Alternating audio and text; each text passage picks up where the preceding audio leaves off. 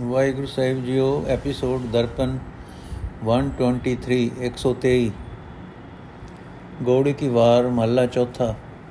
ਏਕ ਓੰਕਾਰ ਸਤਿਗੁਰ ਪ੍ਰਸਾਦ ਸ਼ਲੋਕ ਮਹੱਲਾ ਚੌਥਾ। ਸਤਿਗੁਰ ਪੁਰਖ ਦਿਆਲ ਹੈ ਜਿਸਨੂੰ ਸਮਝ ਸਭ ਕੋਏ। ਏਕ ਦ੍ਰਿਸ਼ਟ ਕਰ ਦੇਖਦਾ ਮਨ ਭਾਵ ਨੀਤੇ ਸਿਧ ਹੋਏ। ਸਤਿਗੁਰ ਵਿੱਚ ਅੰਮ੍ਰਿਤ ਹੈ ਹਰ ਉਤਮ, ਹਰ ਪਦ ਸੋ, ਪਦ ਸੋਏ। ਨਾਨਕ ਕਿਰਪਾ ਤੇ ਹਰ ਧਿਆਈਏ, ਗੁਰਮੁਖ ਪਾਵੇ ਕੋਏ। ਅਰਥ ਸਤਿਗੁਰ ਸਭ ਜੀਆਂ ਤੇ ਮਿਹਰ ਕਰਨ ਵਾਲਾ ਹੈ ਉਸ ਨੂੰ ਹਰ ਇੱਕ ਜੀਵ ਇੱਕੋ ਜਿਹਾ ਹੈ, ਉਹ ਸਭਨਾ ਵੱਲ ਇੱਕੋ ਨਿਗਾਹ ਨਾਲ ਦੇਖਦਾ ਹੈ। ਪਰ ਜੀਵ ਨੂੰ ਆਪਣੇ ਉਦਮ ਦੀ ਸਫਲਤਾ ਆਪਣੇ ਮਨ ਦੀ ਭਾਵਨਾ ਕਰਕੇ ਹੁੰਦੀ ਹੈ। ਭਾਵ ਜਿਹੀ ਮਨ ਦੀ ਭਾਵਨਾ ਤੇ ਹੀ ਮੁਰਾਦ ਮਿਲਦੀ ਹੈ। ਸਤਿਗੁਰ ਦੇ ਕੋਲ ਹਰੀ ਦੇ ਸ੍ਰੇਸ਼ਟ ਨਾਮ ਦਾ ਅੰਮ੍ਰਿਤ ਹੈ, ਪਰ ਇਹ ਨਾਨਕ, ਇਹ ਹਰੀ ਨਾਮ ਜੀਵ ਪ੍ਰਭੂ ਦੀ ਕਿਰਪਾ ਨਾਲ ਮਿਲਦਾ ਹੈ। ਇਹ ਹਰੀ ਨਾਮ ਜੀਵ ਨੂੰ ਪ੍ਰਭੂ ਦੀ ਕਿਰਪਾ ਨਾਲ ਮਿਲਦਾ ਹੈ। ਸਤਿਗੁਰ ਦੇ ਸਨਮੁਖ ਹੋ ਕੇ ਕੋਈ ਭਾਗਾ ਵਾਲਾ ਹਾਸਲ ਕਰ ਸਕਦਾ ਹੈ। ਮਹਲਾ ਚੌਥਾ, ਹਉ ਮੈਂ ਮਾਇਆ ਬਿਕ, ਸਭ ਵਿਖ ਹੈ ਨਿਰਜਗ ਟੋਟਾ ਸੰਸਾਰ। ਅਲਾ ਹਰ ਦਨ ਖਟਿਆ, ਗੁਰਮੁਖ ਸ਼ਬਦ ਵਿਚਾਰ।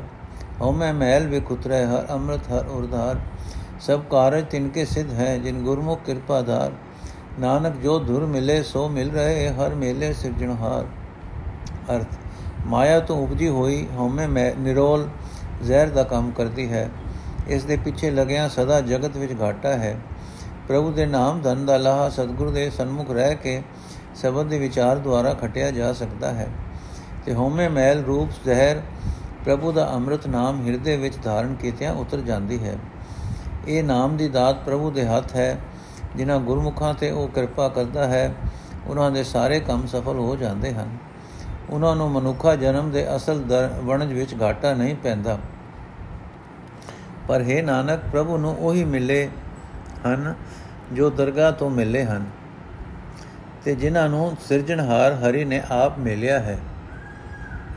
ਪੌੜੀ, ਤੂੰ ਸੱਚਾ ਸਾਹਿਬ, ਸੱਚ ਹੈ, ਸੱਚ ਸੱਚਾ ਗੋਸਾਈ ਤੁਧ ਨੂੰ ਸਭ ਧਿਆਨ ਦੀ, ਸਭ ਲੱਗੇ ਤੇਰੀ ਭਾਈ। ਤੇਰੀ ਸਿਫਤ ਸੁਆਲਿਓ ਸਰੂਪ ਹੈ ਜਿਨ ਕੀਤੀ ਤਿਸ ਪਾਰ ਲਗਾਈ ਗੁਰਮੁਖਾਂ ਨੂੰ ਫਲ ਪਾਇੰਦਾ ਸਚ ਨਾਮ ਸਮਾਈ। ਵੱਡੇ ਮੇਰੇ ਸਾਹਿਬਾ, ਵੱਡੀ ਤੇਰੀ ਵਡਿਆਈ। ਅਰਥ, ਹੈ ਪ੍ਰਭੂ, ਤੂੰ ਸਦਾ ਸਥਿਰ ਰਹਿਣ ਵਾਲਾ ਮਾਲਕ ਹੈ ਤੇ ਪ੍ਰithvi ਦਾ ਸੱਚਾ ਸਾਈਂ ਹੈ। ਸਾਰੀ ਸ੍ਰਿਸ਼ਟੀ ਤੇਰਾ ਧਿਆਨ ਹੈ। ਸਾਰੀ ਸ੍ਰਿਸ਼ਟੀ ਤੇਰਾ ਧਿਆਨ ਹੈ ਤੇ ਸਭ ਜੀ ਜਨ ਤੇਰੇ ਅੱਗੇ ਸਿਰ ਨਿਵਾਉਂਦੇ ਹਨ। ਤੇਰੀ ਸਿਫਤ ਸਲਾਹ ਕਰਨੀ ਇੱਕ ਸੋਹਣੀ ਸੁੰਦਰ ਕਾਰ ਹੈ। ਜਿਸ ਨੇ ਕੀਤੀ ਹੈ ਉਸ ਨੂੰ ਸੰਸਾਰ ਸਾਗਰ ਤੋਂ ਪਾਰ ਉਤਾਰਦੀ ਹੈ। हे ਪ੍ਰਭੂ, ਜੇ ਜੀਵ ਸਤਗੁਰ ਦੇ ਸਨਮੁਖ ਰਹਿੰਦੇ ਹਨ, ਜੋ ਜੀਵ ਸਤਗੁਰ ਦੇ ਸਨਮੁਖ ਰਹਿੰਦੇ ਹਨ, ਤੂੰ ਉਹਨਾਂ ਦੀ ਘਾਲ ਸਿਫਤ ਸਲਾਹ ਕਰਨ ਦੀ ਘਾਲ ਸਫਲ ਕਰਦਾ ਹੈ। ਤੇਰੇ ਸੱਚੇ ਨਾਮ ਵਿੱਚ ਉਹ ਲੀਨ ਹੋ ਜਾਂਦੇ ਹਨ।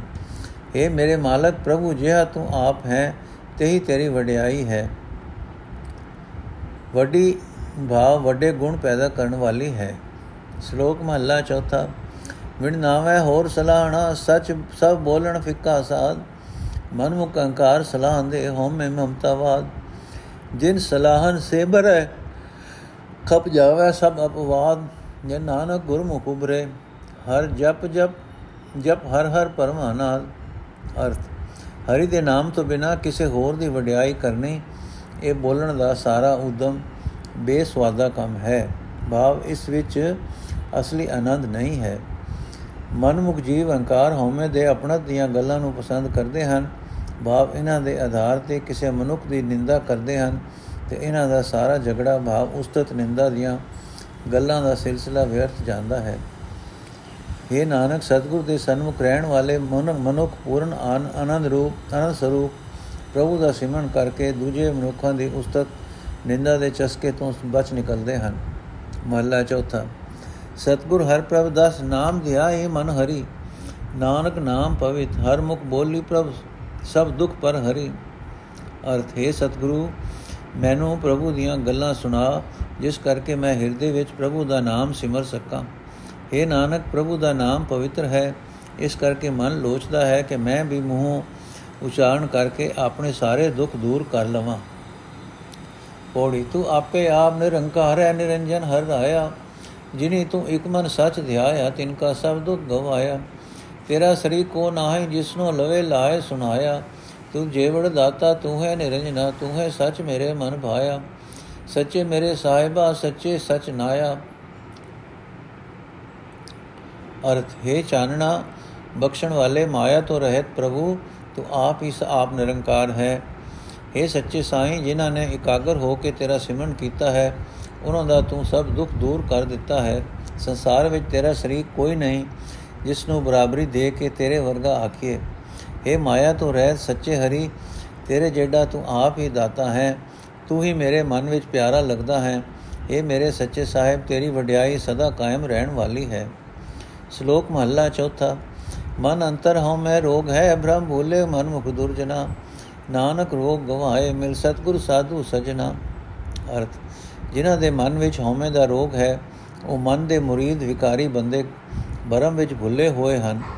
हे ਨਾਨਕ, ਇਹ ਹਉਮੈ ਦਾ ਰੋਗ ਸਤਗੁਰੂ ਨੂੰ ਮਿਲ ਕੇ ਤੇ ਸਤਸੰਗ ਵਿੱਚ ਰਹਿ ਕੇ ਦੂਰ ਕਰ। ਮਹੱਲਾ ਚੌਥਾ, ਮਨ ਤਨ ਰਤਾ ਰੰਗ ਸਿਓ ਗੁਰਮੁਖ ਹਰ ਗੁਣਤਾਸ ਜਨ ਨਾਨਕ ਹਰ ਸਰਣਾਗਤੀ ਹਰ ਮੇਲੇ ਗੁਰ ਸਾਬਾਸ। ਅਰਥ, ਸਤਗੁਰ ਦੇ ਸਨਮੁਖ ਰਹਿਣ ਵਾਲੇ ਮਨੁੱਖ ਦਾ ਮਨ ਤੇ ਸਰੀਰ ਗੁਣ ਨਿਧਾਨ ਹਰੀ ਦੇ ਪ੍ਰੇਮ ਨਾਲ ਰੰਗਿਆ ਰਹਿੰਦਾ ਹੈ। ਇਹ ਨਾਨਕ, ਜਿਸ ਮਨ ਨੂੰ, ਜਿਸ ਜਨ ਨੂੰ ਸਤਗੁਰੂ ਦੀ ਥਾਪਣਾ ਮਿਲਦੀ ਹੈ, ਪ੍ਰਭੂ ਦੀ ਸ਼ਰਣੀ ਪਏ, ਉਸ ਮਨੁੱਖ ਨੂੰ ਪ੍ਰਭੂ ਆਪਣੇ ਨਾਲ ਮੇਲ ਲੈਂਦਾ ਹੈ। ਪੌੜੀ, ਤੂੰ ਕਰਤਾ ਪੁਰਖ ਅਗਮ ਹੈ, ਕਿਸ ਨਾਲ ਤੂੰ ਵੜੀਐ?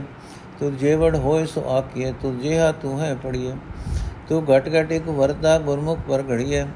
ਤੂੰ ਸੱਚਾ ਸਬਸ ਦਾ ਖਸਮ ਹੈ, ਸਭ ਨੂੰ ਤੂੰ ਚੜੀਐ ਤੂੰ ਕਰੈ ਸੋ ਤੇ ਸੱਚੇ ਹੋਏ ਸੀ ਤਾਂ ਕਾਇਤ ਗੜੀਐ।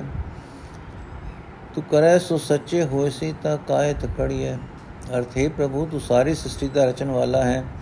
ਸ੍ਰਿਸ਼ਟੀ ਵਿੱਚ ਵਿਆਪਕ ਹੈ ਤੇ ਫੇਰ ਵੀ ਪਹੁੰਚ ਤੋਂ ਪਰੇ ਹੈ। ਕਿਸੇ ਦੇ ਨਾਲ ਤੈਨੂੰ ਤੁਲਨਾ ਨਹੀਂ ਦੇ ਸਕਦੀ, ਦੇ ਸਕੇਂਦੀ। ਕਿਸ ਕਾ ਕਿਸ ਕਾ, ਕਿਸ ਦਾ ਨਾਮ ਲਈਏ? ਤੇਰੇ ਜਿਹੜਾ ਹੋਰ ਕੋਈ ਨਹੀਂ। ਤੈਨੂੰ ਹੀ ਤੇਰੇ ਜਿਹਾ ਆਖ ਸਕਦੇ ਹਾਂ। हे ਹਰੀ, ਤੂੰ ਹਰ ਇੱਕ ਸਰੀਰ ਵਿੱਚ ਵਿਆਪਕ ਹੈ। ਪਰ ਇਹ ਗੱਲ ਉਹਨਾਂ ਤੇ ਪ੍ਰਗਟ ਹੁੰਦੀ ਹੈ ਜੋ ਸਤਿਗੁਰੂ ਦੇ ਸਨਮੁਖ ਹੁੰਦੇ ਹਨ। हे ਪ੍ਰਭੂ, ਤੂੰ ਸਦਾ ਸਥਿਰ ਰਹਿਣ ਵਾਲਾ ਸਭ ਦਾ ਮਾਲਕ ਹੈ ਤੇ ਸਭ ਤੋਂ ਸੁੰਦਰ ਸ੍ਰੇਸ਼ਟ ਹੈ। हे ਸੱਚੇ ਹਰੀ, ਜੇ ਸਾਨੂੰ ਇਹ ਨਿਸ਼ਚੈ ਹੋ ਜਾਏ ਕਿ ਜੋ ਤੂੰ ਕਰਦਾ ਹੈ, ਸੋ ਹੀ ਹੁੰਦਾ ਹੈ, ਤਾਂ ਅਸੀਂ ਕਿਉਂ ਚੁਰੀਏ ਸ਼ਲੋਕ ਮਹੱਲਾ ਚੌਥਾ, ਮੈਂ ਮਨ ਤਨ ਪ੍ਰੇਮ ਪਿਰਮ ਕਾ ਅਠੇ ਪੈਰ ਲਗਨ, ਜੇ ਨਾਨਕ ਕਿਰਪਾ ਧਾਰ ਪ੍ਰਭ, ਸਤਗੁਰ ਸੁਖ ਵਸਨ।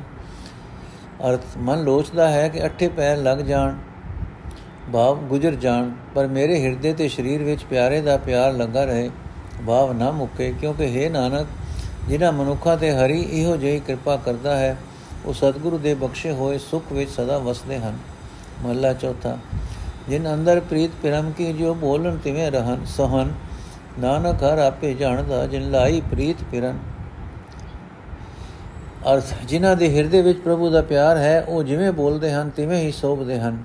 ਵਾ, ਉਹਨਾਂ ਦਾ ਬੋਲਿਆ ਮਿੱਠਾ ਲੱਗਦਾ ਹੈ। ਇਹ ਇੱਕ ਅਚਰਜ ਕੋਤਕ ਹੈ। हे ਨਾਨਕ, ਇਸ ਵੇਦ ਦੀ ਜੀਵ ਨੂੰ ਸਾਰ ਨਹੀਂ ਆ ਸਕਦੀ। ਜਿਸ ਪਰ ਪ੍ਰਭੂ ਨੇ ਇਹ ਪਿਆਰ ਲਾਇਆ ਹੈ, ਉਹ ਆਪੇ ਹੀ ਜਾਣਦਾ ਹੈ। ਪੋੜੀ। ਤੂੰ ਕਰਤਾ ਆਪ ਅਭੁੱਲ ਹੈ, ਬੁੱਲਣ ਵਿੱਚ ਨਾਹੀ। ਤੂੰ ਕਰੇ ਸੋ ਸੱਚੇ ਭਲਾ ਹੈ, ਗੁਰ ਸ਼ਬਦ 부ਝਾਹੀ ਤੂੰ ਕਰਨ ਕਾਣ ਸਮਰਥ ਹੈ, ਦੂਜਾ ਕੋ ਨਾਹੀ। ਤੂੰ ਸਾਹਿਬ ਸਦਾ, ਤੂੰ ਸਾਹਿਬ ਅਗਮ ਦਇਆਲ ਹੈ, ਸਭ ਤੁਧ ਧਿਆਈ ਸਭ ਜੀ ਤੇਰੇ, ਤੂੰ ਸਬਸਦਾ ਤੂੰ ਸਭ ਛਡਾਈ। ਅਰਥ ਇਹ ਸ੍ਰਿਸ਼ਟੀ ਦੇ हे ਸ੍ਰਿਸ਼ਟੀ ਦੇ ਰਚਨਹਾਰ, ਤੂੰ ਆਪ ਅਬੁੱਲ ਹੈ ਭੁੱਲਣ ਵਿੱਚ ਨਹੀਂ ਆਉਂਦਾ। हे ਸੱਚੇ ਸਤਿਗੁਰੂ ਦੇ ਸ਼ਬਦ ਰਾਹੀਂ ਤੂੰ ਇਹ ਸਮਝਾਉਂਦਾ ਹੈ ਕਿ ਜੇ ਜੋ ਤੂੰ ਕਰਦਾ ਹੈ, ਸੋ ਚੰਗਾ ਕਰਦਾ ਹੈ। हे ਹਰੀ, ਤੇਰਾ ਕੋਈ ਸ਼ਰੀਕ ਨਹੀਂ ਤੇ ਸ੍ਰਿਸ਼ਟੀ ਦੇ ਇਸ ਸਾਰੇ ਪਰਪੰਚ ਦਾ ਮੂਲ ਤੂੰ ਆਪ ਹੀ ਹੈ ਤੇ ਸਮਰਥਾ ਵਾਲਾ ਹੈ। ਤੂੰ ਦਇਆ ਕਰਨ ਵਾਲਾ ਮਾਲਕ ਹੈ, ਪਰ ਤੇਰੇ ਤਾਈਂ ਪਹੁੰਚ ਨਹੀਂ ਹੋ ਸਕਦੀ। ਸਭ ਜੀ ਜਾਨ ਤੈਨੂੰ ਸਿਮਰਦੇ ਹਨ। ਸਭ ਜੀਵ ਤੇਰੇ ਰਚੇ ਹੋਏ ਹਨ। ਤੂੰ ਸਭਨਾ ਦਾ ਮਾਲਕ ਹੈ। ਤੂੰ ਸਾਰਿਆਂ ਨੂੰ ਦੁੱਖਾਂ ਤੋਂ ਤੇ ਜੋਰਿਆਂ ਤੋਂ ਆਪ ਛਡਾਉਂਦਾ ਹੈ। ਸ਼ਲੋਕ ਮਹਲਾ ਚੌਥਾ। ਸੁਣ ਸਾਜਨ ਪ੍ਰੇਮ ਸੰਦੇਸਰਾ ਅੱਖੀ ਤਾਰ ਲਗਨ। ਗੁਰ ਤੁਠਿਆ ਸਜਣ ਮੇਲਿਆ, ਜਨ ਨਾਨਕ ਸੁਖ ਸਵਨ। ਅਰ ਸੱਜਣ ਪ੍ਰਭੂ ਦਾ ਪਿਆਰ ਭਰਿਆ ਸੁਨੋਇਆ, ਸੁਣ ਕੇ ਜਿਨ੍ਹਾਂ ਦੀਆਂ ਅੱਖੀਆਂ ਤਾਰ ਵਿੱਚ, ਭਾਵ ਦੀਦਾਰ ਦੀ ਤਾਂਗ ਵਿੱਚ ਲੱਗ ਜਾਂਦੀਆਂ ਹਨ। ਇਹ ਨਾਨਕ, ਗੁਰੂ ਨੇ ਪ੍ਰਸੰਨ ਹੋ ਕੇ ਉਹਨਾਂ ਨੂੰ ਸੱਜਣ ਮਿਲਾਇਆ ਹੈ ਤੇ ਉਹ ਸੁਖ ਵਿੱਚ ਟਿੱਕੇ ਰਹਿੰਦੇ ਹਨ। ਮਹੱਲਾ ਚੌਥਾ। ਸਤਿਗੁਰ ਦਾਤਾ ਦਇਆਲ ਹੈ, ਜਿਸਨੂੰ ਦਇਆ ਸਦਾ ਹੋਏ। ਸਤਿਗੁਰ ਅੰਦਰ ਨਿਰਵੈਰ ਹੈ, ਸਭ ਵੇਖੇ ਬ੍ਰਹਮ ਇੱਕ ਸੋਏ। ਨਿਰਵੈਰਾ ਨਾਲ ਜੇ ਵੈਰ ਚਲਾਏਂਦੇ, ਤਿੰਨ ਵਿੱਚੋਂ ਤੇ ਭਿਸ਼ਟਿਆ ਨਾ ਕੋਏ। ਤਿੰਨ ਵਿੱਚੋਂ ਤਿਸ਼ਟਿਆ ਨਾ ਕੋਏ। ਨਿਰਵੈਰਾ ਨਾਲ ਜੇ ਵੈਰ ਚਲਾਏਂਦੇ, ਤਿੰਨ ਵਿੱਚੋਂ ਤਿਸ਼ਟਿਆ ਨਾ ਕੋਏ। ਸਤਿਗੁਰ ਸਭਨਾ ਦਾ ਭਲਾ ਮਨਾਇਂਦਾ ਤਿਸ ਦਾ ਬੁਰਾ ਕਿਉ ਹੋਏ? ਸਤਿਗੁਰ ਨੋ ਜਿਹਾ ਕੋ ਇਛਦਾ, ਤੇਹਾ ਫਲ ਪਾਵੇ ਕੋਏ। ਨਾਨਕ ਕਰਤਾ ਸਭ ਕੀ ਜਾਣਦਾ ਜਿਦੋਂ ਕਿਛ ਬੁਝਾ ਨਾ ਹੋਏ। ਨਾਨਕ ਕਰਤਾ ਸਭ ਕੀ ਜਾਣਦਾ ਜਿਦੋਂ ਕੁਛ ਕਿਛ ਬੁਝਾ ਨਾ ਹੋਏ। ਅਰਥ ਦਾਤਾ ਬਖਸ਼ਣ ਵਾਲਾ ਸਤਿਗੁਰੂ ਦਇਆ ਦਾ ਘਰ ਹੈ। ਉਸ ਦੇ ਹਿਰਦੇ ਵਿੱਚ ਸਦਾ ਦਇਆ ਹੀ ਦਇਆ ਹੈ। ਸਤਿਗੁਰੂ ਨੇ ਸਤਿਗੁਰੂ ਦੇ ਹਿਰਦੇ ਵਿੱਚ ਕਿਸੇ ਨਾਲ ਵੈਰ ਨਹੀਂ। ਉਹ ਸਭ ਥਾਂ ਇੱਕ ਪ੍ਰਭੂ ਨੂੰ ਵੇਖ ਰਿਹਾ ਹੈ। ਇਸ ਲਈ ਉਹ ਵੈਰ ਕਿਸ ਦੇ ਨਾਲ ਕਰੇ? ਪਰ ਕਈ ਮਨੁੱਖ ਮਨੁੱਖ ਕਈ ਮਨੁੱਖ ਕਈ ਮੂਰਖ ਮਨੁੱਖ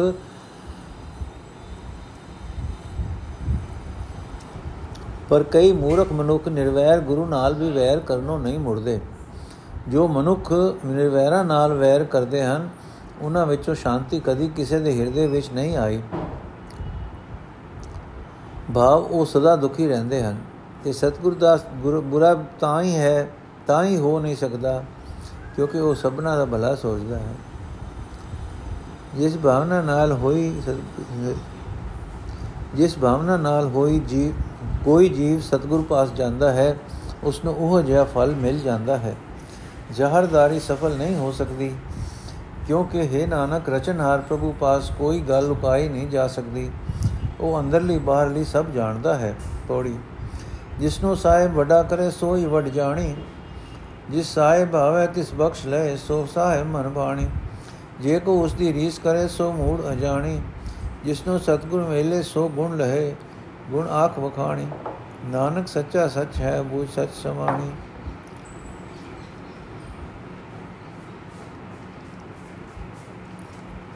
ਨਾਨਕ ਸੱਚਾ ਸੱਚ ਹੈ, ਬੂਝ ਸੱਚ ਸਮਾਣੀ। ਅਰਥ, ਜਿਸ ਜੀਵ ਇਸਤਰੀ ਨੂੰ ਮਾਲਕ ਪ੍ਰਭੂ ਵਡਿਆਏ, ਉਹੀ ਅਸਲ ਵੱਡੀ ਸਮਝਣੀ ਚਾਹੀਦੀ ਹੈ। ਜਿਸ ਨੂੰ ਚਾਹੇ ਪ੍ਰਭੂ ਮਾਲਕ ਬਖਸ਼ ਲੈਂਦਾ ਹੈ ਉਹ ਸਾਹਿਬ ਦੇ ਮਨ ਵਿੱਚ ਪਿਆਰੀ ਲੱਗਦੀ ਹੈ। ਉਹ ਜੀਵ ਇਸਤਰੀ ਮੂਰਖ ਤੇ ਅਜਾਣ ਹੈ ਜੋ ਉਸ ਦੀ ਰੀਸ ਕਰਦੀ ਹੈ। ਕਿਉਂਕਿ ਰੀਸ ਕੀਤਿਆਂ ਕੁਝ ਹੱਥ ਨਹੀਂ ਆਉਂਦਾ। ਇਸੇ, ਇੱਥੇ ਤਾਂ ਜਿਸ ਨੂੰ ਸਤਿਗੁਰੂ ਮਿਲਦਾ ਹੈ, ਉਹ ਹੀ ਮਿਲਦੀ ਹੈ ਕਿ ਹਰੀ ਦੀ ਸਿਫਤ ਸਲਾਹ ਹੀ ਉਚਾਰਨ ਕਰਕੇ ਹੋਰਨਾਂ ਨੂੰ ਸੁਣਾਉਂਦੀ ਹੈ। ਇਹ ਨਾਨਕ, ਪ੍ਰਭੂ ਸਦਾ ਥੇ ਰਹਿਣ ਵਾਲਾ ਹੈ। ਇਸ ਗੱਲ ਨੂੰ ਚੰਗੀ ਤਰ੍ਹਾਂ ਸਮਝ ਕੇ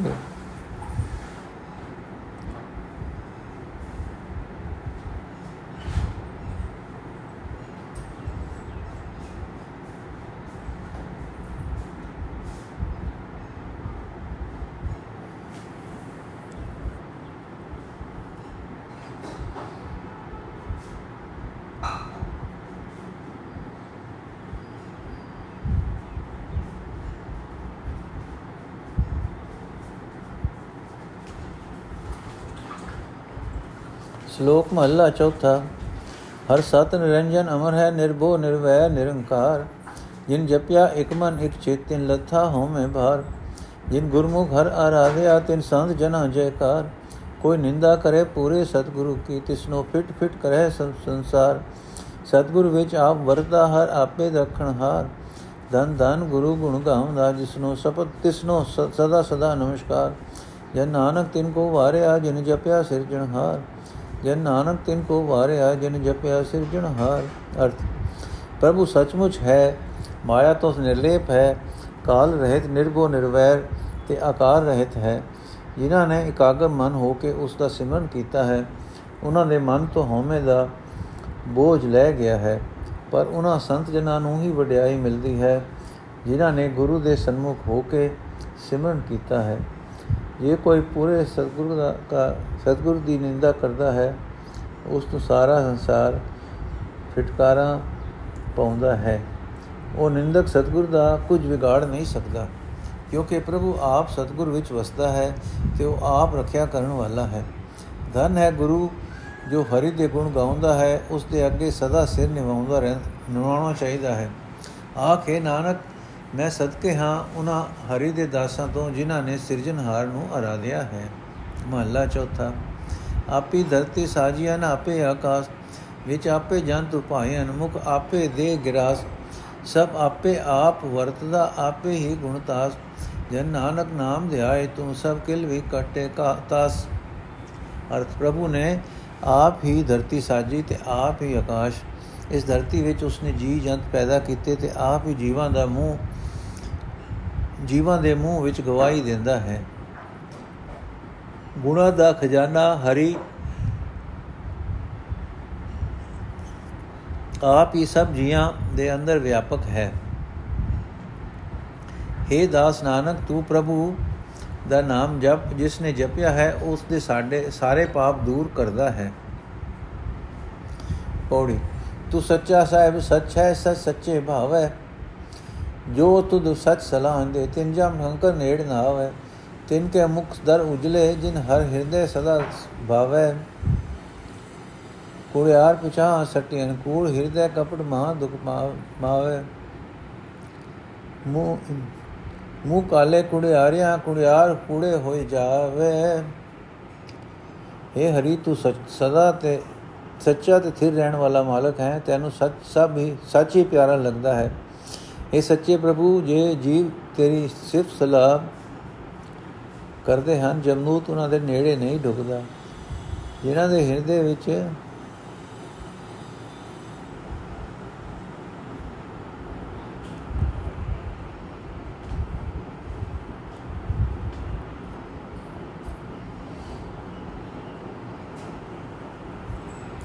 ਜਿਨ੍ਹਾਂ ਦੇ ਹਿਰਦੇ ਵਿੱਚ ਸੱਚਾ ਪ੍ਰਭੂ ਪਿਆਰ, ਪਿਆਰਾ ਲੱਗਦਾ ਹੈ, ਉਹਨਾਂ ਦੇ ਮੂੰਹ ਦਰਗਾਹ ਵਿੱਚ ਉਜਲੇ ਹੁੰਦੇ ਹਨ। ਪਰ ਕੂੜ ਦਾ ਵਪਾਰ ਕਰਨ ਵਾਲਿਆਂ ਦੇ ਹਿਰਦੇ ਵਿੱਚ ਕੂੜ ਤੇ ਕਪਟ ਹੋਣ ਕਰਕੇ ਉਹ ਪਿੱਛੇ ਸਿੱਟੇ ਜਾਂਦੇ ਹਨ ਤੇ ਵੱਡਾ ਕਲੇਸ਼ ਉਠਾਉਂਦੇ ਹਨ। ਕੁੜਿਆਰਾਂ ਦੇ ਮੂੰਹ ਦਰਗਾਹ ਵਿੱਚ ਕਾਲੇ ਹੁੰਦੇ ਹਨ, ਕਿਉਂਕਿ ਉਹਨਾਂ ਦਾ ਕੁਝ ਵੀ ਨਿਸਤਾਰਾ, ਨਿਤਾਰਾ ਨਹੀਂ ਤੇ ਕੁਝ ਵੀ ਕੂੜ ਦਾ ਨਿਤਾਰਾ ਹੋ ਜਾਂਦਾ ਹੈ। ਮਹੱਲਾ ਚੌਥਾ, ਇੱਕ ਮਨ ਇੱਕ ਵਰਤਾ, ਜਿਤ ਲੱਗੈ ਸੋ ਥਾਏ ਪਾਏ। ਕੋਈ ਗੱਲਾਂ ਕਰੇ ਕਨੇਰੀਆਂ ਜੇ ਘਰ ਵਤ ਹੋਵੇ ਸਾਈ ਖਾਏ। ਬਿਨ ਸਤਗੁਰ ਸੋਜੀ ਨਾ ਪਵੈ, ਹੰਕਾਰ ਨ ਵਿਚੋਂ ਜਾਏ। ਹੰਕਾਰੀਆਂ ਨੂੰ ਦੁਖ ਭੁਖ ਹੈ ਹੱਥ ਟੱਡੇ ਘਰ ਘਰ ਮੰਗਾਏ। ਕੋ ਠੱਗੀ ਗੁਜੀ ਨਾ ਰਹੇ, ਮੁਲਮਾ ਪਾਜ ਲੈ ਜਾਏ। ਜਿਸ ਹੋਵੇ ਪੂਰਬ ਲਿਖਿਆ, ਤੇ ਸਤਗੁਰ ਮਿਲੇ ਪ੍ਰਭ ਆਏ। ਜੋ ਲੋਹਾ ਪਾਰਸ ਭੇਟਿਆ ਮਿਲ ਸੰਗਤ ਸੁਵਰਨ ਹੋ ਜਾਏ। ਜਨ ਨਾਨਕ ਕੇ ਪ੍ਰਭ ਤੂ ਧਣੀ ਜਿਉ ਭਾਵੇ ਤਿਵੇਂ ਚਲਾਏ। ਜਨ ਨਾਨਕ ਕੇ ਪ੍ਰਭ ਤੂ ਧਣੀ ਜਿਉ ਭਾਵੇ ਤਿਵੇਂ ਚਲਾਏ। ਅਰਥ ਮਨ ਇੱਕ ਹੈ, ਇੱਕ ਪਾਸੇ ਹੀ ਲੱਗ ਸਕਦਾ ਹੈ, ਜਿੱਥੇ ਜੁੜਦਾ ਹੈ, ਉੱਥੇ ਸਫਲਤਾ ਹਾਸਲ ਕਰ ਲੈਂਦਾ ਹੈ। ਬਹੁਤੀਆਂ ਗੱਲਾਂ ਬਾਹਰੋਂ ਬਾਹਰੋਂ ਕੋਈ ਪਿਆ ਕਰੇ, ਭਾਵ ਗੱਲਾਂ ਕਰਨ ਦਾ ਕੋਈ ਲਾਭ ਨਹੀਂ। ਖਾ ਤੇ ਉਹ ਚੀਜ਼ ਸਕਦਾ ਹੈ ਜਿਹੜੀ ਘਰ ਵਿੱਚ ਹੋਵੇ। ਭਾਵ ਮਨ ਜਿੱਥੇ ਲੱਗਾ ਹੋਇਆ ਹੈ, ਪ੍ਰਾਪਤ ਤਾਂ ਉਹ ਸ਼ੈ ਹੋਣੀ ਹੈ। ਮਨ ਨੂੰ ਸਤਿਗੁਰੂ ਦੇ ਅਧੀਨ ਕੀਤੇ ਬਿਨਾ ਇਹ ਸਮਝ ਨਹੀਂ ਪੈਂਦੀ ਤੇ ਹਿਰਦੇ ਵਿੱਚੋਂ ਹੰਕਾਰ ਦੂਰ ਨਹੀਂ ਹੁੰਦਾ। ਹੰਕਾਰੀ ਜੀਵਾਂ ਨੂੰ ਸਦਾ ਤ੍ਰਿਸ਼ਨਾ ਦੇ ਦੁੱਖ ਸਤਾਉਂਦੇ ਹਨ। ਤ੍ਰਿਸ਼ਨਾ ਦੇ ਕਾਰਨ ਹੱਥ ਅੱਡ ਕੇ ਘਰ ਘਰ ਮੰਗਦੇ ਫਿਰਦੇ ਹਨ। ਭਾਵ ਉਹਨਾਂ ਦੀ ਤ੍ਰਿਪਤੀ ਨਹੀਂ ਹੁੰਦੀ ਤੇ ਇਸੇ ਕਰਕੇ ਦੁਖੀ ਰਹਿੰਦੇ ਹਨ। ਉਹਨਾਂ ਦਾ ਮੁਲੰਮਾ ਪਾਜ ਦਿਖਾਵਾ ਲੈ ਜਾਂਦਾ ਹੈ ਅਤੇ ਕੂੜ ਤੇ ਠੱਗੀ ਲੁਕੀ ਨਹੀਂ ਰਹਿ ਸਕਦੀ। ਪਰ ਉਹਨਾਂ ਵਿਚਾਰਿਆਂ ਦੇ ਵੀ ਕੀ ਵਸ। ਪਿਛਲੇ ਕੀਤੇ ਚੰਗੇ ਕੰਮਾਂ ਦੇ ਅਨੁਸਾਰ ਜਿਨ੍ਹਾਂ ਦੇ ਚਿਹਰੇ ਤੇ ਭਲੇ ਸੰਸਕਾਰ ਲਿਖੇ ਹੋਏ ਹਨ, ਉਹਨਾਂ ਨੂੰ ਪੂਰਾ ਸਤਗੁਰ ਮਿਲ ਪੈਂਦਾ ਹੈ ਤੇ ਜਿਵੇਂ ਪਾਰਸ ਨਾਲ ਲੱਗ ਕੇ ਲੋਹਾ ਸੋਨਾ ਬਣ ਜਾਂਦਾ ਹੈ, ਤਿਵੇਂ ਸੰਗਤ ਵਿੱਚ ਰਲ ਕੇ ਉਹ ਵੀ ਚੰਗੇ ਬਣ ਜਾਂਦੇ ਹਨ। ਇਹ ਦਾਸ ਨਾਨਕ ਦੇ ਪ੍ਰਭੂ, ਜੀਵਾਂ ਦੇ ਹੱਥ ਕੁਝ ਨਹੀਂ, ਤੂੰ ਆਪ ਸਭ ਦਾ ਮਾਲਕ ਹੈ। ਜਿਵੇਂ ਤੈਨੂੰ ਚੰਗਾ ਲੱਗਦਾ ਹੈ, ਤਿਵੇਂ ਜੀਵਾਂ ਨੂੰ ਤੋਰਦਾ ਹੈ। ਪੌੜੀ। ਜਿਨ ਹਰ ਹਿਰਦੇ ਸੇਵਿਆ, ਤਿਨ ਹਰ ਆਪ ਮਿਲਾਏ ਗੁਣ ਕੀ ਸਾਝ ਤਿਨ ਸਿਓ ਕਰੀ, ਸਭ ਅਵਗਣ ਸ਼ਬਦ ਜਲਾਏ। ਔਗਣ ਵਿਕਣ ਪਲਰੀ ਇਸ ਦੇ, ਜਿਸ ਦੇ ਸੋ ਸੱਚੇ ਪਾਏ। ਭਲੇ ਹਰੀ ਗੁਰ ਆਪਣੇ, ਜਿਨ ਔਗਣ ਮੇਟ ਗੁਣ ਪ੍ਰਗਟੀ ਆਏ। ਵੱਡੀ ਵਡਿਆਈ, ਵਡੇ ਕੀ ਗੁਰਮੁਖ ਹਲਾਏ ਅਰਥ, ਜਿਨ੍ਹਾਂ ਜੀਵਾਂ ਨੇ ਹਿਰਦੇ ਵਿੱਚ ਪ੍ਰਭੂ ਦਾ ਸਿਮਰਨ ਕੀਤਾ ਉਹਨਾਂ ਨੂੰ ਪ੍ਰਭੂ ਆਪਣੇ ਵਿੱਚ ਮਿਲਾ ਲੈਂਦਾ ਹੈ। ਉਹਨਾਂ ਨਾਲ ਉਹਨਾਂ ਦੇ ਗੁਣਾਂ ਦੀ, ਜਿਨ੍ਹਾਂ ਨੇ ਬਿਆਲੀ ਕੀਤੀ ਹੈ। ਉਹਨਾਂ ਦੇ ਸਾਰੇ ਪਾਪ ਸ਼ਬਦ ਦੁਆਰਾ ਸਾਰੇ ਸਾੜੇ ਜਾਂਦੇ ਹਨ। ਪਰ ਇਹ ਸੱਚੇ ਪ੍ਰਭੂ, ਔਗਣਾ ਨੂੰ ਪਰਾਲੀ ਦੇ ਭਾਵ ਵੇਚਣ ਲਈ ਪਾਵ ਸਹਿਲੇ ਹੀ ਨਾਸ ਕਰਨ ਲਈ ਗੁਣਾ ਦੀ ਇਹ ਸਾਂਝ ਉਸੇ ਨੂੰ ਮਿਲਦੀ ਹੈ ਜਿਸ ਨੂੰ ਤੂੰ ਆਪ ਦਿੰਦਾ ਹੈ। ਮੈਂ ਸਦਕੇ ਹਾਂ ਆਪਣੇ ਸਤਿਗੁਰੂ ਤੋਂ, ਜਿਸ ਨੇ, ਜੀਵ ਦੇ ਪਾਪ ਦੂਰ ਕਰਕੇ ਗੁਣ ਪ੍ਰਗਟ ਕੀਤੇ ਹਨ। ਜੋ ਜੀਵ ਸਤਿਗੁਰੂ ਦੇ ਸਨਮੁਖ ਹੁੰਦਾ ਹੈ, ਉਹੀ ਵੱਡੇ ਪ੍ਰਭੂ ਦੀ ਸਿਫਤ ਸਲਾਹ ਕਰਨ ਲੱਗ ਪੈਂਦਾ ਹੈ। ਸ਼ਲੋਕ ਮਹਲਾ ਚੌਥਾ, ਸਤਗੁਰ ਵਿੱਚ ਵੱਡੀ ਵਡਿਆਈ ਜੇ ਅੰਦਿਨ ਹਰ ਹਰ ਨਾਮ ਧਿਆਵੇ, ਹਰ ਹਰ ਨਾਮ ਰਮਤ ਸੁਖ ਸੰਜਮ, ਹਰ ਨਾਮੇ ਹੀ ਤ੍ਰਿਪਤਾਵੇ, ਹਰ ਨਾਮ ਤਾਣ, ਹਰ ਨਾਮ ਦੀਬਾਨ ਹਰ ਨਾਮੇ ਰਖ ਰਖ ਕਰਾਵੇ, ਜੋ ਚਿਤ ਲਾਏ ਪੂਜੇ ਗੁਰਮੂਰਤ, ਸੋ ਮਨ ਇਛੇ ਫਲ ਪਾਵੇ। ਅਰਥ, ਸਤਗੁਰ ਵਿੱਚ ਇਹ ਭਾਰਾ ਗੁਣ ਹੈ ਕਿ ਉਹ ਹਰ ਰੋਜ਼ ਪ੍ਰਭੂ ਨਾਮ ਦਾ ਸਿਮਰਨ ਕਰਦਾ ਹੈ। ਸਤਗੁਰ ਦੀ ਸੁਚ ਤੇ ਸੰਜਮ ਹਰੀ ਨਾਮ ਦਾ ਜਾਪ ਹੈ। ਤੇ ਉਹ ਹਰੀ ਨਾਮ ਵਿੱਚ ਹੀ ਤ੍ਰਿਪਤ ਰਹਿੰਦਾ ਹੈ। ਹਰੀ ਦਾ ਨਾਮ ਹੀ ਆਸਰਾ ਹੈ ਤੇ ਨਾਮ ਹੀ ਸਤਗੁਰ ਲਈ ਰੱਖਿਆ ਕਰਨ ਵਾਲਾ ਹੈ। ਜੋ ਮਨੁੱਖ ਇਸ ਗੁਰੂ ਮੂਰਤੀ ਦਾ ਪੂਜਨ ਚਿੰਤ ਲਾ ਕੇ ਕਰਦਾ ਹੈ, ਭਾਵ ਜੋ ਜੀਵ ਗੋ ਨਾਲ ਸਤਗੁਰੂ ਦੇ ਉੱਪਰ ਲਿਖੇ ਗੁਣਾਂ ਨੂੰ ਧਾਰਨ ਕਰਦਾ ਹੈ, ਉਸ ਨੂੰ ਉਹੀ ਫਲ ਮਿਲ ਜਾਂਦਾ ਹੈ ਜਿਸ ਦੀ ਮਨ ਵਿੱਚ ਇੱਛਾ ਕਰੇ। ਜੋ ਨਿੰਦਾ ਕਰੇ ਸਤਗੁਰ ਪੂਰੇ ਕੀ ਤਿਸ ਕਰਤਾ ਮਾਰ ਦਿਵਾਵੇ, ਫਿਰ ਉਹ ਵੇਲਾ ਉਹ ਸਤ ਨਾ ਆਵੇ ਉਹ ਆਪਣਾ ਵੀ ਜਿਆ ਆਪੇ ਖਾਵੇ। ਨਰਕ ਘੋਰ ਮੂੰ ਕਾਲੇ ਖਿੜਿਆ। ਨਰਕ ਘੋਰ ਮੂੰ ਕਾਲੇ ਖੜਿਆ, ਜਿਉ ਤਸਕਰ ਪਾਏ ਗਲਾਵੇ। ਫਿਰ ਸਤਗੁਰ ਕੀ ਸਰਣੀ ਪਵੇ ਤਾਂ ਉਬਰੇ ਜਾ ਹਰ ਹਰ ਨਾਮ ਧਿਆਵੇ। ਹਰ ਬਾਤਾਂ ਹਾਕ ਸੁਣਾਏ ਨਾਨਕ, ਹਰ ਕਰਤੇ ਐਵੇਂ ਭਾਵੇ। ਅਰਥ, ਜੋ ਮਨੁੱਖ ਪੂਰੇ ਸਤਗੁਰ ਦੀ ਨਿੰਦਾ ਕਰਦਾ ਹੈ ਉਸ ਨੂੰ ਪ੍ਰਭੂ ਮਾਰ ਪਵਾਉਂਦਾ ਹੈ। ਆਪਣੀ ਹੱਥੀ ਨਿੰਦਾ ਦਾ ਬੀਜ ਬੀਜੇ ਦਾ ਫਲ ਉਸ ਨੂੰ ਭੋਗਣਾ ਪੈਂਦਾ ਹੈ।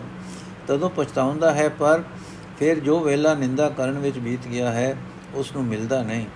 ਤੇ ਜਿਵੇਂ ਚੋਰ ਨੂੰ ਗਲ ਵਿੱਚ ਰੱਸੀ ਪਾ ਕੇ ਲੈ ਜਾਈਦਾ ਹੈ, ਤਿਵੇਂ ਕਾਲਾ ਮੂੰਹ ਕਰਕੇ ਮਾਨੋ ਡਰਾਉਣੇ ਨਰਕ ਵਿੱਚ ਉਸ ਨੂੰ ਵੀ ਪਾਇਆ ਜਾਂਦਾ ਹੈ। ਫਿਰ ਇਸ ਨਿੰਦਾ ਰੂਪ ਘੋਰ ਨਰਕ ਵਿੱਚੋਂ ਤਾਂ ਹੀ ਬਚਦਾ ਹੈ ਜੇ ਸਤਗੁਰ ਦੀ ਸਰਣੀ ਪੈ ਕੇ ਪ੍ਰਭੂ ਦਾ ਨਾਮ ਜਪੇ। ਨਾਨਕ ਪਰਮਾਤਮਾ ਦੇ ਦਰ ਦੀਆਂ ਗੱਲਾਂ ਆਖ ਕੇ ਸੁਣਾ ਰਿਹਾ ਹੈ। ਪਰਮਾਤਮਾ ਨੂੰ ਇਉਂ ਹੀ ਭਾਉਂਦਾ ਹੈ ਕਿ ਨਿੰਦਕ ਹੀਰਖਾ ਦੇ ਨਰਕ ਵਿੱਚ ਆਪੇ ਹੀ ਪਿਆ ਸੜੇ। ਮੱਲਾ ਚੌਥਾ। ਪੂਰੇ ਗੁਰ ਕਾ ਹੁਕਮ ਨਾ ਮੰਨੇ, ਉਹ ਮਨਮੁਖ ਅਗਿਆਨ ਮੁਠਾ ਬਿਖਮਾਇਆ ਉਸ ਅੰਦਰ ਕੂੜ ਕੂੜੋ ਕਰ 부ਝੈ ਅਣਹੋਂਦੇ ਝਗੜੇ ਦੇ ਉਸਦੇ ਗਲ ਪਾਇਆ। ਉਹ ਗਲ ਫਰੋਸ਼ੀ ਕਰੇ ਬੋਤੇਰੀ ਉਸ ਦਾ ਬੋਲਿਆ ਕਿਸੇ ਨਾ ਭਾਇਆ।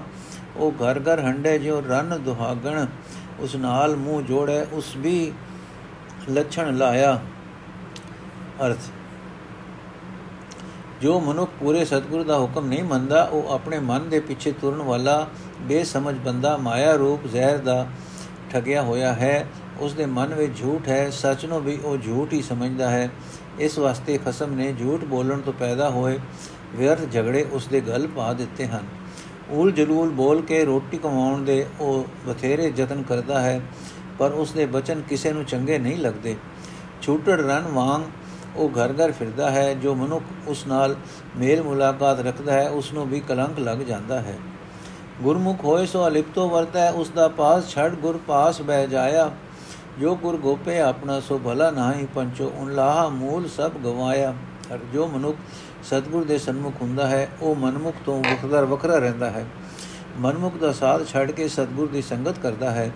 ਇਹ ਸੰਤ ਜਨੋ, ਮੁਕਤੀ ਗੱਲ ਇਹ ਹੈ ਕਿ ਜੋ ਮਨੁੱਖ ਆਪਣੇ ਸਤਗੁਰ ਦੀ ਨਿੰਦਾ ਕਰਦਾ ਹੈ, ਉਹ ਚੰਗਾ ਨਹੀਂ।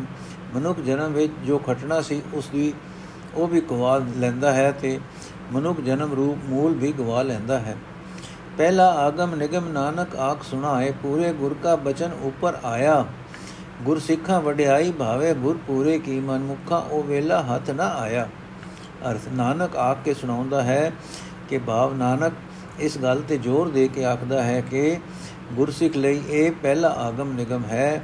ਇਹੋ ਹੀ ਹੈ ਵੇਦ ਸ਼ਾਸਤਰਾਂ ਦਾ ਉਤਮ ਸਿਧਾਂਤ ਕਿ ਪੂਰੇ ਸਤਗੁਰ ਦਾ ਬਚਨ ਸਭ ਤੋਂ ਵਧੇਕ ਪ੍ਰਮਾਣਿਕ ਪ੍ਰਮਾਣਿਕ ਹੈ। ਇਸ ਵਾਸਤੇ ਗੁਰਸਿੱਖਾਂ ਨੂੰ ਪੂਰੇ ਸਤਗੁਰ ਦੀ ਵਡਿਆਈ ਚੰਗੀ ਲੱਗਦੀ ਹੈ, ਪਰ ਮਨਮੁਖਾਂ ਨੂੰ ਗੁਰੂ ਦੀ ਵਡਿਆਈ ਸਮਝਣ ਦਾ ਉਹ ਸਮਾਂ ਹੱਥ ਨਹੀਂ ਆਉਂਦਾ।